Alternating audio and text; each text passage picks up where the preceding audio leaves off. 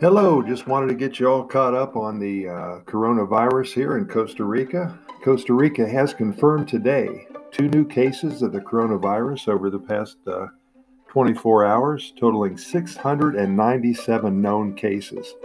This was announced Monday afternoon about an hour ago. Over the same period, 23 more people have recovered. Very good and Costa Rica has registered its 11th straight decrease in known active coronavirus cases. That is fantastic. Finally, making some progress.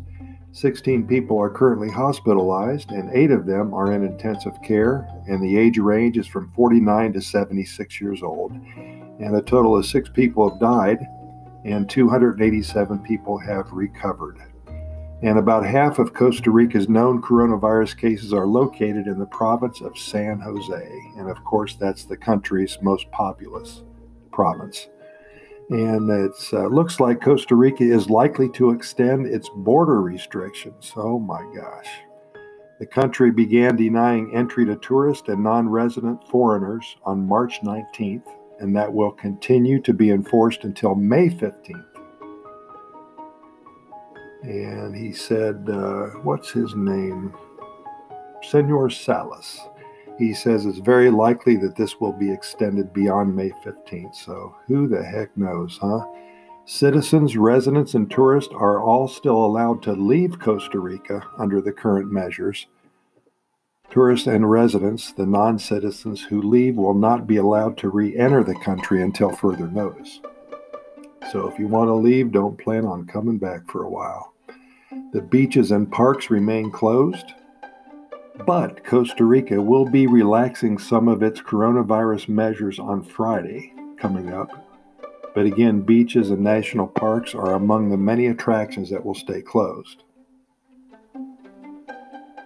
President Alvarado said the government recognizes the social and economic importance of Costa Rica's natural attractions but before they can reopen, he says protocols to ensure proper social distancing must be evaluated by the health ministry. He continues to say the scientific project, projections, excuse me, are that if today we removed all the health measures, we could jump from nearly 700 cases to more than Jesus, to more than 50,000 cases by mid-July. And of course, he says our economy and our society would be very effective. So we are making progress, but the future remains with a lot of questions. President Alvarado said authorities will keep monitoring the progression of the coronavirus pandemic and will announce new changes on May 11th.